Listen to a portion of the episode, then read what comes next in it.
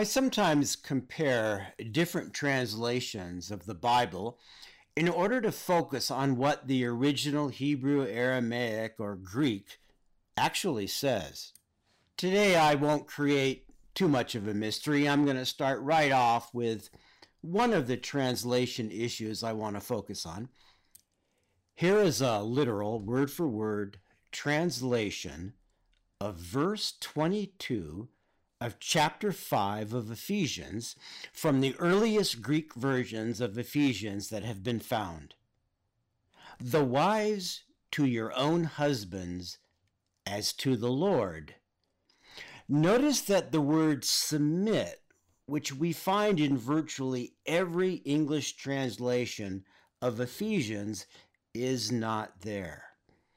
The only published, uh, but still hard to find, English version of the Bible that I know of, and that does not have the word submit in this verse, is the Tree of Life version, published by the Messianic Jewish Bible Society, an organization dedicated to providing extremely literal translations of both the Old and the New Testament.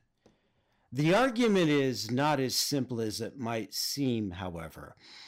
It's not the case that the word submit was wrongly inserted by later translators.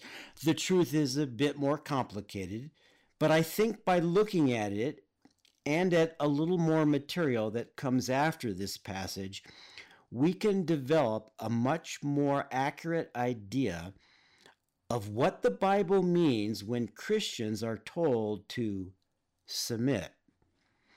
Consider this abbreviated version of Ephesians 5 21 to 33 from the Tree of Life version of the Bible. Submit yourselves to one another out of reverence for Messiah. Wives, to your own husbands as to the Lord. For the husband is the head of the wife, as the Messiah also is head of his community, himself the Savior of the body. But as Messiah's community is submitted to Messiah, so also the wives to their husbands in everything. Husbands, love your wives just as Messiah also loved his community and gave himself up for her to make her holy having cleansed her by immersion in the Word. Messiah did this so that he might present to himself his glorious community, not having stain, but in order that she might be holy and blameless. In the same way, husbands ought to love their own wives as their own bodies. He who loves his wife loves himself. For no one ever hated his own flesh but nourishes and cherishes it, just as Messiah also does his community, because we are members of his body. In any case, let each of you love his own wife as himself, and let the wife respect her husband. Let's step back and start with this concept of submission. The idea for this message came to me because recently someone told me that she didn't like the Christian focus on, quote, degrading oneself. I asked where she got the idea that Christians felt this way. She quoted this passage saying that Christianity was particularly demeaning to women. Of course, she was referencing a more commonly used translation, one where the word submit appears in verse 22. I tried to explain the following Jesus himself was seen as someone who submitted to God the Father. All four Gospels quote Jesus as saying something along the following lines, where he asked God the Father if it's truly necessary for him to suffer and die on the cross. My Father, if this cannot pass unless I drink it, your will be done. Jesus believed that even though he was God, it was his responsibility to bend to the will of God. We are all taught that as believers, we should submit to the will of God, just as Jesus did. That's part of walking in the footsteps of Jesus, of emulating the life of Jesus, of following those two great commandments of Jesus to love God and to love other people. I explain that submission to a Christian isn't humiliating at all. For one thing, it does not say that we necessarily submit to other people. We do not submit to evil people, even if they are otherwise legitimate authorities. Here's something about Greek in the New Testament. It's not strange to leave a verb out of a sentence. When that happens, it is generally assumed that the author is carrying over the verb from the previous sentence. We don't do this in English.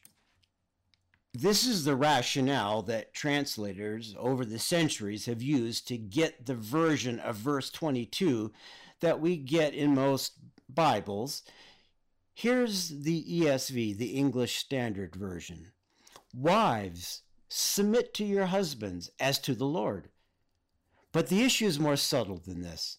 Many have argued that Paul deliberately chose to not repeat the verb. He knew that it was grammatically correct in Greek not to do so. But he also, the argument goes, took advantage of the grammatical rule in Greek to be subtle, to be respectful. He lived in a culture, a Greek Roman culture, where wives were indeed expected to be submissive to their husbands. He didn't want to rock the boat, but he also didn't want to insult the female members of the church in Ephesus. Some of these women were probably well off, prominent women, members of powerful families. The argument goes on to suggest that Paul was trying to pay lip service to the surrounding culture, but his real focus was on having all people submit to Christ. After all, he immediately goes on to say this Husbands, love your wives just as Messiah also loved his community. Husbands ought to love their own wives as their own bodies. He who loves his wife loves himself. For no one ever hated his own flesh, but nourishes and cherishes it, just as Messiah also does his community, because we are members of his body. In any case, let each of you love his wife as himself, and let the wife respect her husband. And notice that he ends up using the word respect at the end, not submit. But there's more. Consider the English Standard Version of verses 22 to 24. Wives, submit to your own husbands as to the Lord. For the husband is the head of the wife, even as Christ is the head of the church, his body, and is himself its Savior. Now, as the church submits to Christ, so also wives should submit in everything to their husbands. Notice that in the ESV, the English Standard Version, as in most translations, the verb submit has been added to verse 22. In one sense, you can't blame the translators. English demands a verb there. We don't have the structure that exists in biblical Greek where the verb can be left out. But it shows the problematic nature of translating the Bible meaning gets subtly and sometimes not so subtly changed. Paul wasn't trying to emphasize that verb, submit. However, there's something else here. Consider verse 24 from the English Standard Version.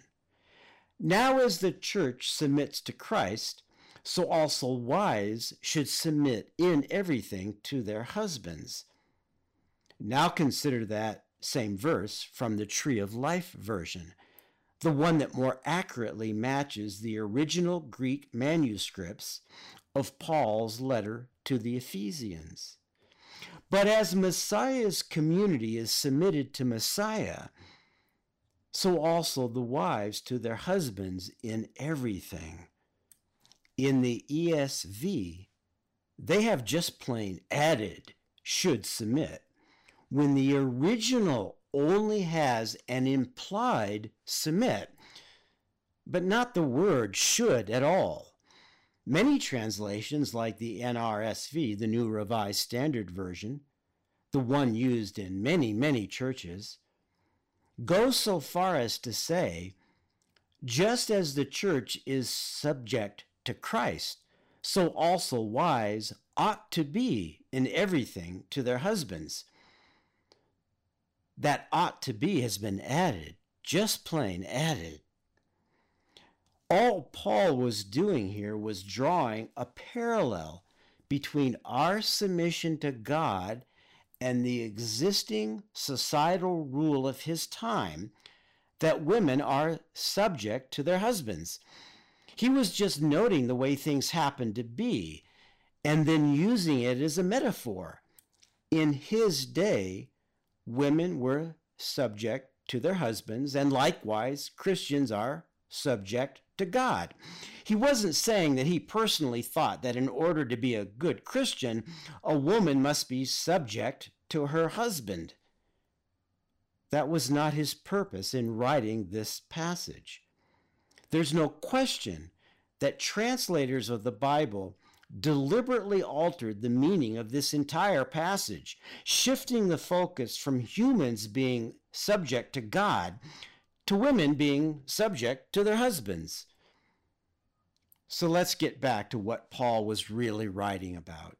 Here's my informal version of what these verses actually say. Christians, you should submit yourselves to Christ in the same way that today women submit to their husbands.